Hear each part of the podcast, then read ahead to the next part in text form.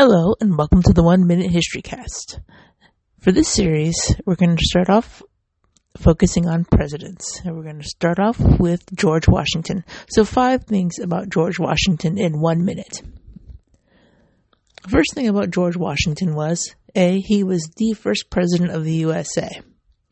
He was the only president to not belong to a political party.